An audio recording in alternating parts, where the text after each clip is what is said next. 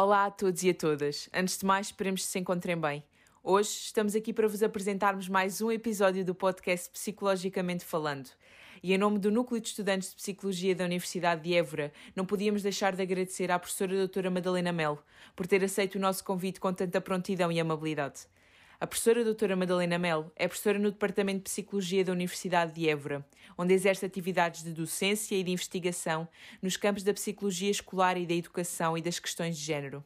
Realizou a sua licenciatura em Psicologia em 1982 e o mestrado em Psicologia do Desenvolvimento e da Educação da Criança em 1992 pela Faculdade de Psicologia e de Ciências da Educação da Universidade do Porto, tendo também doutoramento em Psicologia pela Universidade de Évora. Foi diretora da licenciatura em Psicologia pré-Bolonha e do mestrado em Psicologia, sendo que atualmente exerce funções de diretora no Departamento de Psicologia da Universidade de Évora. Nesta conversa, iremos falar sobre violência nos relacionamentos amorosos, uma problemática que não é recente e que talvez nas últimas décadas tenha assumido alguma visibilidade.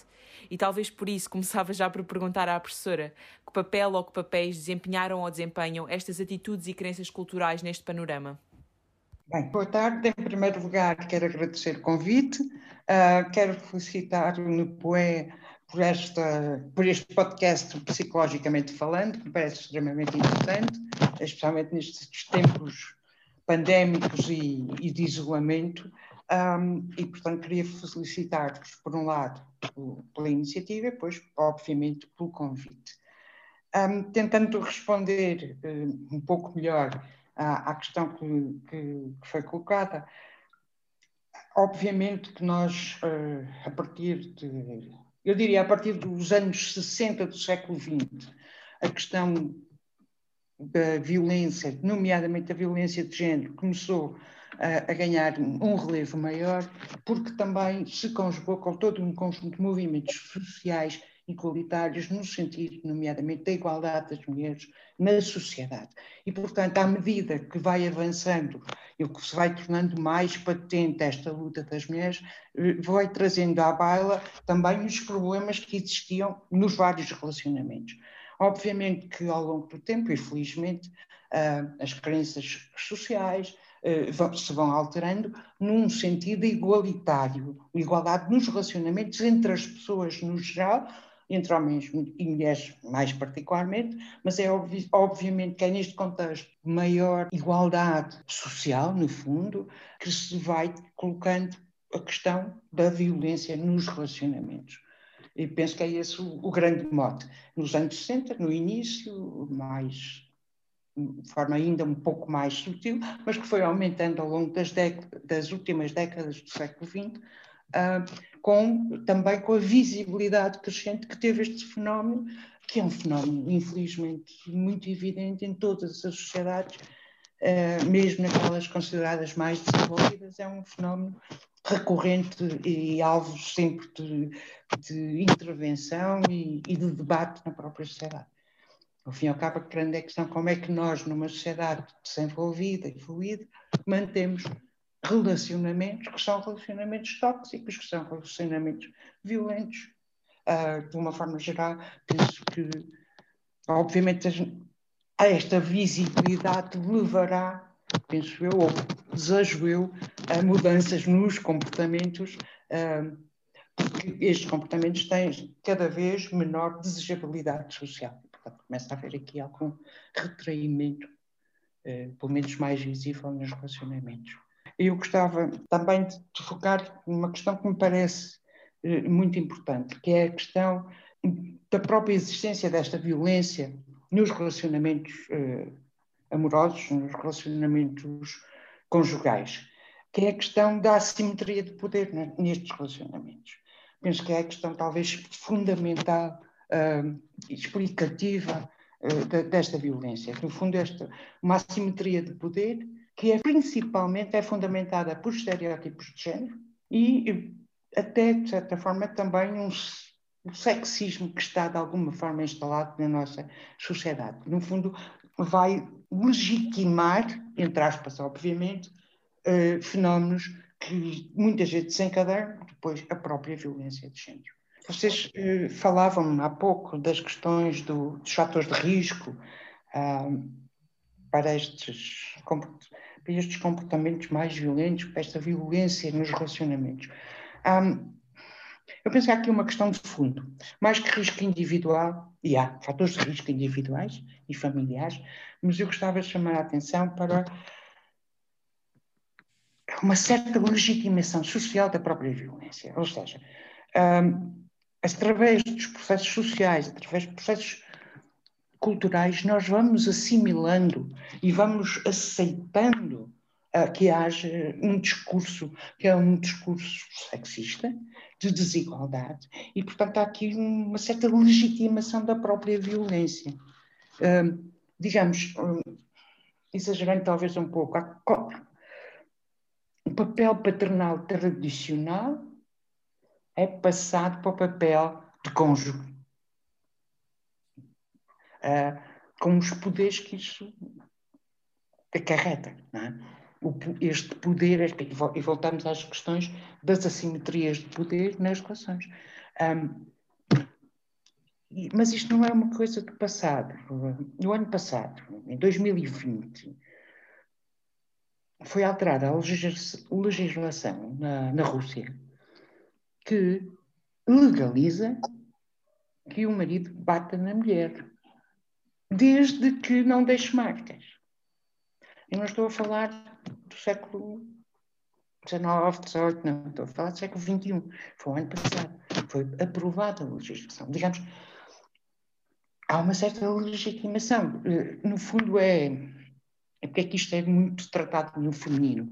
Porque há uma certa legitimação, mesmo muitas vezes legal, eh, de a mulher, a mulher como sendo não autónoma, que precisa de vigilância, que precisa de controle, que precisa que alguém tome conta dela. Mas voltando a falar um pouco dos fatores de risco, que, me parece importante também, para, a, investigação mostra que um nível mais individual, um nível mais familiar, a exposição a modelos de violência, é, parece ser um fator de risco. Ou seja, crianças eh, que na sua família são expostas a, a, a, a, violência, quer sobre elas, quer sobre, por exemplo, a mãe, eh, parecem ser pessoas com maior risco de incitar em relacionamentos amorosos mais violentos. Uh, também os estilos educativos parentais, uh, estilos muito mais autoritários, que não deixam a pessoa, a criança, no caso concreto, exprimir a sua autonomia, uh, os seus as suas ideias diferentes, também parece ser um fator que de maior risco para o assumir de, depois de, de, relações mais violências. Digamos, portanto, que vivências preco precoces de violência, ambientes de violência parecem assumir como fator de risco para, para a violência nos relacionamentos. Por outro lado, crianças com relacionamentos entre pares mais pobres, crianças que entram em conflito uh, com os seus colegas de forma mais, mais simples, que não entendem as, as mensagens sociais, digamos assim, portanto, crianças com competências sociais menos desenvolvidas podem desenvolver comportamentos mais agressivos como resposta e, portanto, habituam-se também a lidar com estes comportamentos mais agressivos e a assumir comportamentos mais agressivos para lidar com as várias relações. E depois, muito provavelmente, transpõem, tem mais probabilidade de transpor isso para os relacionamentos amorosos. É por isso que a prevenção, o, o conhecimento, a, a, as ações a sério. Quando eu digo a sério, não é uma sessão de esclarecimento, é uh, intervenções periódicas, sistemáticas, uh, de prevenção de, da violência nas relações, nas relações amorosas uh, é importante para evitar estes futuros relacionamentos mais violentos. Por outro lado, as questões da igualdade de género, a questão da autonomia, o, a questão da igualdade dos géneros são questões fundamentais para trabalhar a questão dos relacionamentos amorosos como um relacionamento saudável, digamos assim, em que ninguém, nenhum dos dois elementos pretende dominar o outro. E, nesse sentido, por vezes na, no namoro uh, assumem-se essas formas mais subtis, como já, já tínhamos falado. E segundo o estudo da, da UMAR em 2020, muitos e muitas jovens uh, aceitam comportamentos violentos como insultar durante uma discussão, uh, entrar nas redes sociais sem autorização e a pressão, mesmo a pressão de beijar. E como é que sabemos que efetivamente existe uma vítima?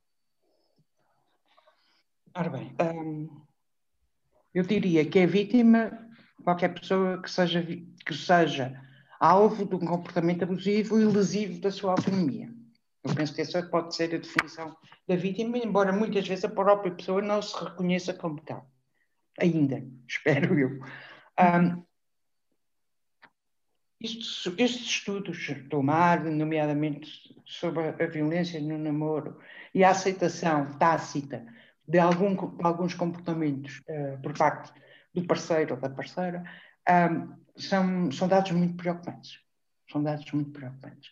Um, digamos que eu diria que a questão do controle é assumida como algo natural. Este mesmo estudo do MAR uh, refere os comportamentos de controle, mas também refere que a grande maioria dos jovens considera naturais estes, uh, estes comportamentos uh, de controle.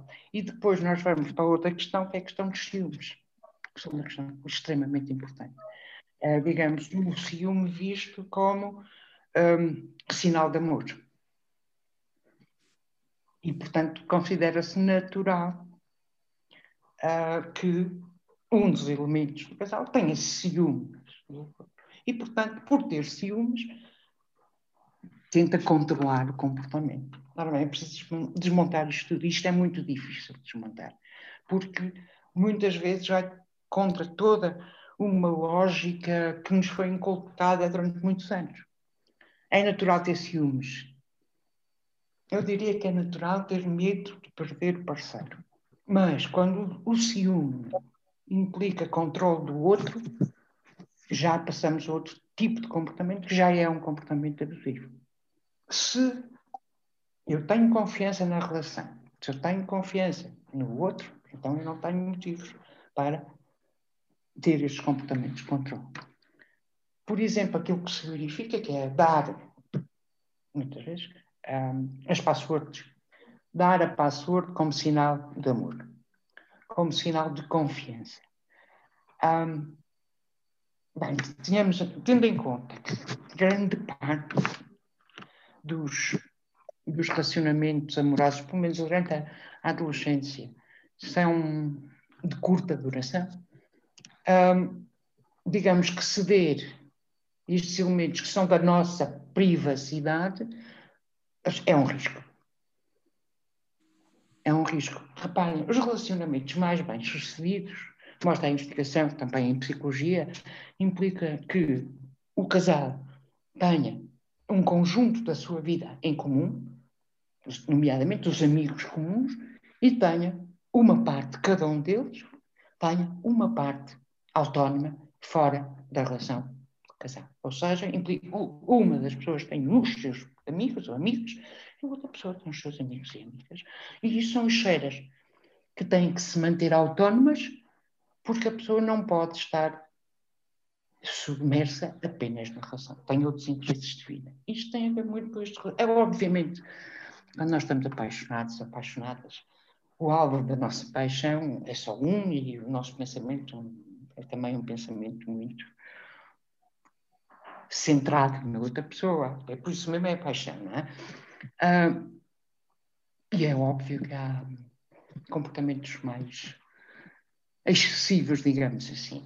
Agora, manter um, estes comportamentos abusivos de controle pode, de facto, derivar depois em relações que eu diria que são relações tóxicas. Porquê que um rapaz de dizer à sua namorada que não deve usar aquela roupa, senão os outros rapazes olham para ela? Reparem, nós podemos analisar isto muitas formas. A simetria de poder, por um lado, por outro lado, confiança, por outro lado, autonomia. Como, é, como é que isto joga? mas ó, muitas vezes isto é encarado com normalidade, com naturalidade. E, portanto, é aquilo que eu também diria, uh, uma certa normalização desta desigualdade e deste, e desta assimetria de poder nas relações. Porque aqui há assimetria de género. Por outro lado, nós temos uma questão que também é preocupante, que é a questão de alguma desvalorização na sociedade das queixas das mulheres, especialmente nas relações, eh, especialmente que, quando falamos de uma violência que não é, que não é física, que não é visível. E que é, tende-se a desvalorizar. Ah, fez isso por ciúmes, fez isto por. Ah, não tinha intenção. E as próprias mulheres interiorizam este tipo de, de percepção. Ah, vai mudar, mas também está aqui uma certa magia de poder das próprias mulheres. Não, eu consigo uh, mudá-lo. E é isso que nós vemos. Um, muitas vezes relações que são violentas durante o namoro, que depois as pessoas se casam e, e as mulheres têm esta poder, esta crença mágica que conseguirão um, alterar o seu o comportamento do parceiro. Que é uma questão que é interessante pensar. Eu agora estava a pensar nesse sentido, desculpa interrompê-la, também da questão da adolescência. E nós sabemos que a adolescência também é um período de, de desenvolvimento e é um período que é mais fácil a, a interiorização de comportamentos ou atitudes abusivos, digamos assim, como sendo normativos. E eu agora, neste sentido, faço aquilo que a professora estava a dizer neste momento, eu pergunto, será correto nós afirmarmos também que existe uma maior probabilidade, diria eu, de hum, jovens, de, quer homens, quer uh, raparigas, quer rapazes, que uh, passam por violência ao nível dos relacionamentos do namoro em adolescentes e que se tornam em idade adulta também vítimas de, de violência doméstica. Sim, sim, parece haver aqui uma exposição à violência precoce, pode levar, ou violência no, no namoro, ou a um trabalho psicológico eh, certamente profundo com estas pessoas, ou muito provavelmente se irão manter essas relações tóxicas e assimétricas uh, no futuro. Não é por acaso que muitas mulheres que saem de uma relação violenta, depois voltam a entrar noutra relação uh, violenta. Que é uma questão também muito importante que tem a ver com as questões de género, que é a questão da, da crença fortemente partilhada na nossa sociedade, um, que a mulher tem que ter um parceiro. E, portanto, há este receio de perder a relação. Uh, por outro lado, também esta ideia de culpabilização da própria vítima. Se ele fez isto é porque eu não fiz bem. E, portanto, vai aceitando múltiplas exigências, portanto, e tudo isto redunda num aumento da violência de agradar ao, ao parceiro, vem da crença da, sexista da mulher perfeita, que tem que fazer tudo bem, que tem que agradar. Portanto, isto tem profundas consequências na autoestima destas mulheres vítimas de, de violência, de violência conjugal. E, e a outra questão que é importante, que é a crença que se ele me diz que eu estou a fazer mal, é porque eu estou a fazer mal. E é o meu, o meu dever é agradar. E isto são, são crenças fortemente uh, enraizadas na sociedade, mesmo que nem sempre assim assumidas. Como se fossem fatores de manutenção para, para, para, para dar continuidade à própria violência. E nesse seguimento, professora, uh, estas vítimas de violência doméstica, que, uh, e mesmo antes da pandemia, Uh, na sua opinião, o que é que induz essas vítimas a não procurarem ajuda? Por um lado, esta tal legitima, uma certa legitimação social desta violência, deste domínio, desta autoridade masculina sobre o feminino. Por outro lado, um, mesmo no sistema judicial, um, a forma como as vítimas são tratadas. Um, eu não estou, até já não estou a falar das sentenças, mas dos comentários uh, às, que são feitos às sentenças. Eu estou-me a lembrar do, do processo da Bárbara Guimarães. O que é certo é que a Bárbara Guimarães foi sempre tratada por Bárbara Guimarães, eh, ele foi sempre tratado político-académico, professor doutor, um, e às duas por três a juíza dizia que uma mulher com culta como a Bárbara Guimarães não se calaria se estivesse a falar a verdade. Isto é ignorar toda a psicologia da vítima. Por um lado, a vítima tenta sempre solucionar o problema. Depois há um fenómeno de culpabilização, de autoculpabilização, de que falávamos há ele está insatisfeito, é porque eu dou razões para estar insatisfeito. Portanto, a culpa é minha. E sou eu que tenho que mudar. E sou eu que tenho que agradar. Um, depois, ainda, em Portugal, está muito a questão económica. É muito importante a questão económica. Um, esta impossibilidade de, por razões uh, económicas, as pessoas uh, terem, não se separarem, não, não conseguirem viver sozinhas. Portanto, é uma, é uma questão fundamental.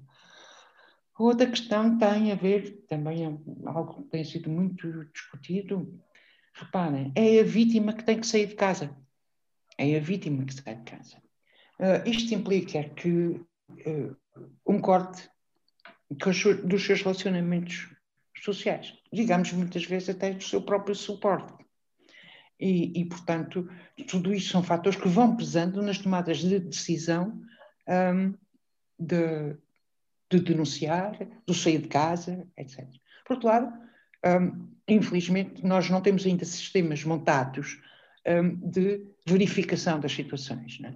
Um, felizmente, no, nas polícias, na GNR, na PSP, vamos tendo agentes formados, sensibilizados e com intervenções muito interessantes a este nível, de vigilância passiva até, uh, tipo passar várias vezes com, com o carro da PSP, da GNR, portanto, existem coisas muito interessantes, fazem intervenções muito interessantes, estão muito sensibilizados, eh, mas infelizmente nós sabemos que há outros que não são. Portanto, e a questão é, vou fazer queixa, onde e o que é que se passa a seguir?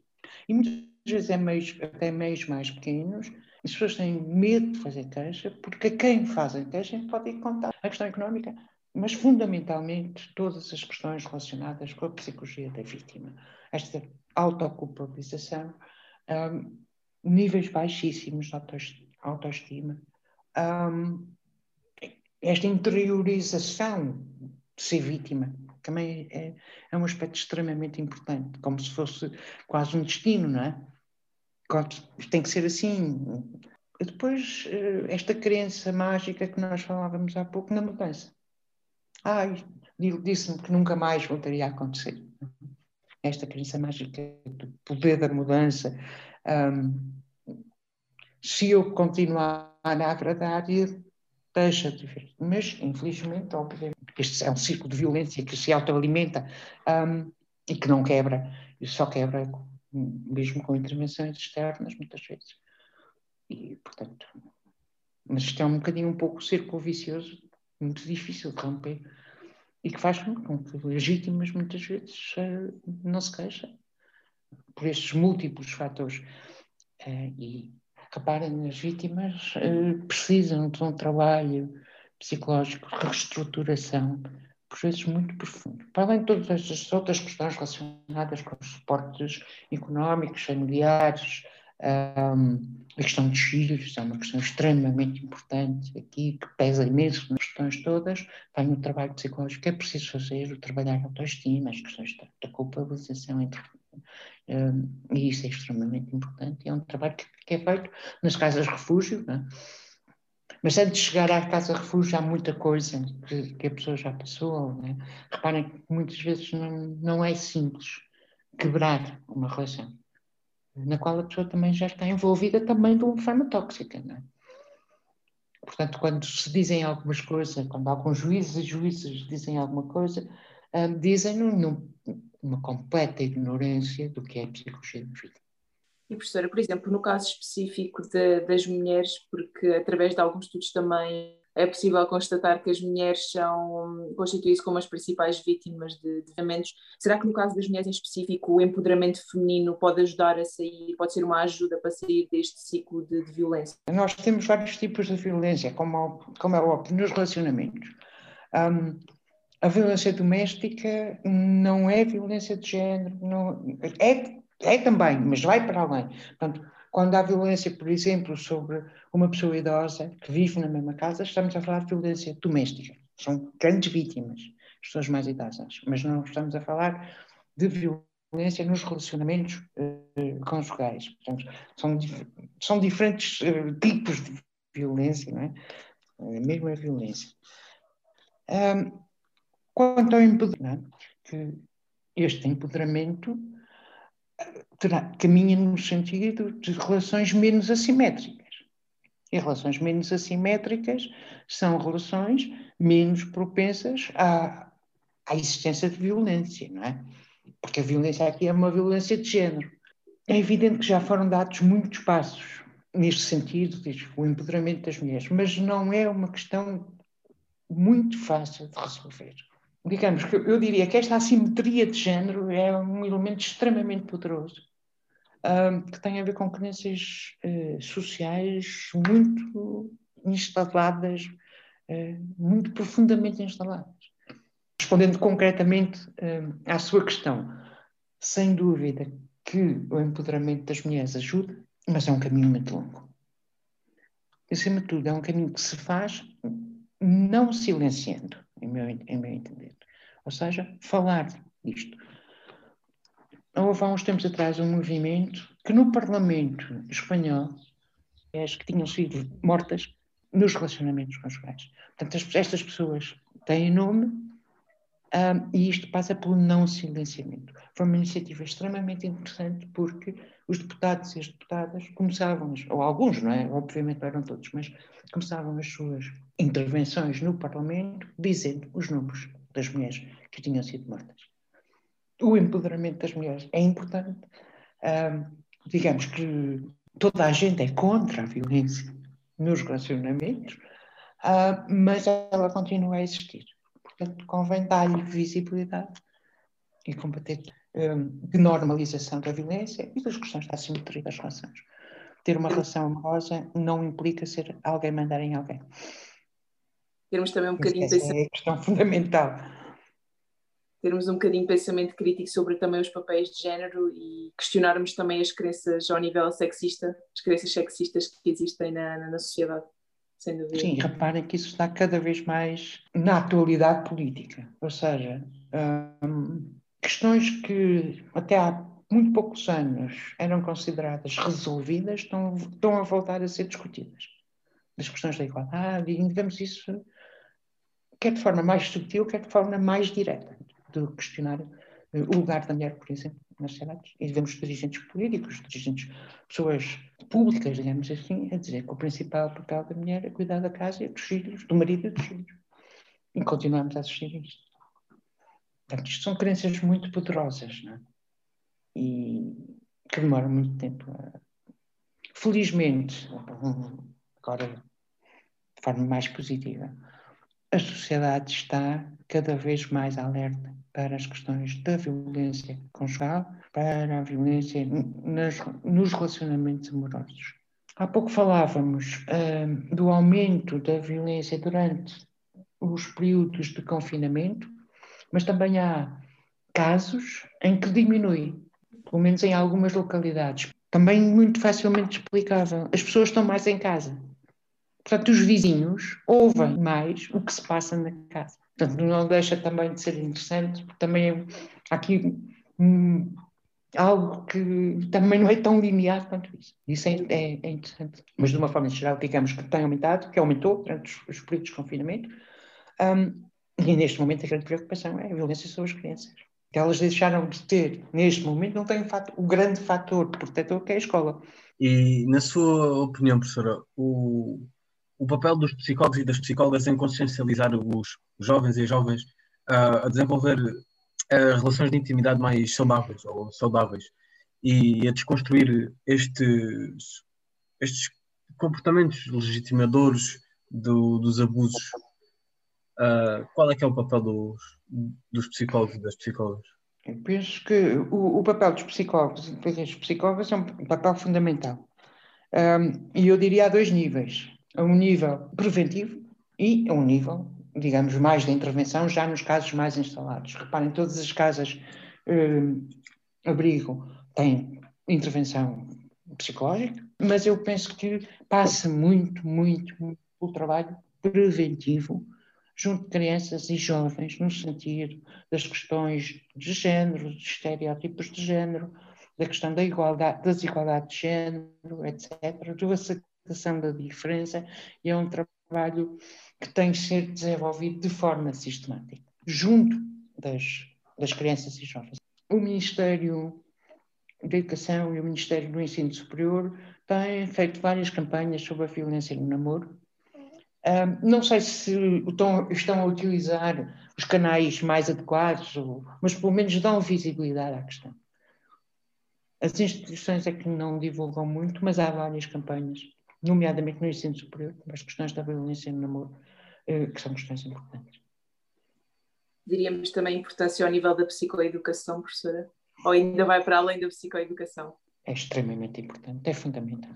É fundamental, sem dúvida, toda a razão sem dúvida, porque, como se costuma dizer, os psicólogos e as psicólogas podem ser poderosos agentes de mudança mudança dos comportamentos também. Portanto, tem um papel um, que pode ser decisivo, determinante, se se empenharem, obviamente, nestas questões um, da igualdade de género, dos estereótipos de género, etc. Ou seja, boas práticas psicológicas, no fundo, que é a dignidade humana, a igualdade da pessoa humana, etc. No fundo, é importante. Agora, é preciso trabalhar uh, muito bem estas questões. E não tratar isto como algo secundário que se trata de vez em quando, ou que só se age quando há um caso conhecido, quando nós sabemos que a grande maioria nós não conhecemos. Vivem em silêncio, como nós estávamos a falar há pouco mas é um campo muito importante, é um campo de, no fundo, no fundo é aquilo que trabalham os, os psicólogos e as psicólogas, é o bem-estar das pessoas, é? faz parte do, do, da nossa função, não é? É trabalhar o bem-estar e, e, esta, e o bem-estar dos relacionamentos, como é óbvio, individual e o bem-estar dos relacionamentos. E penso que isto é, é questão, talvez, é questão fundamental. Um, e os psicólogos são determinantes para, para esta questão.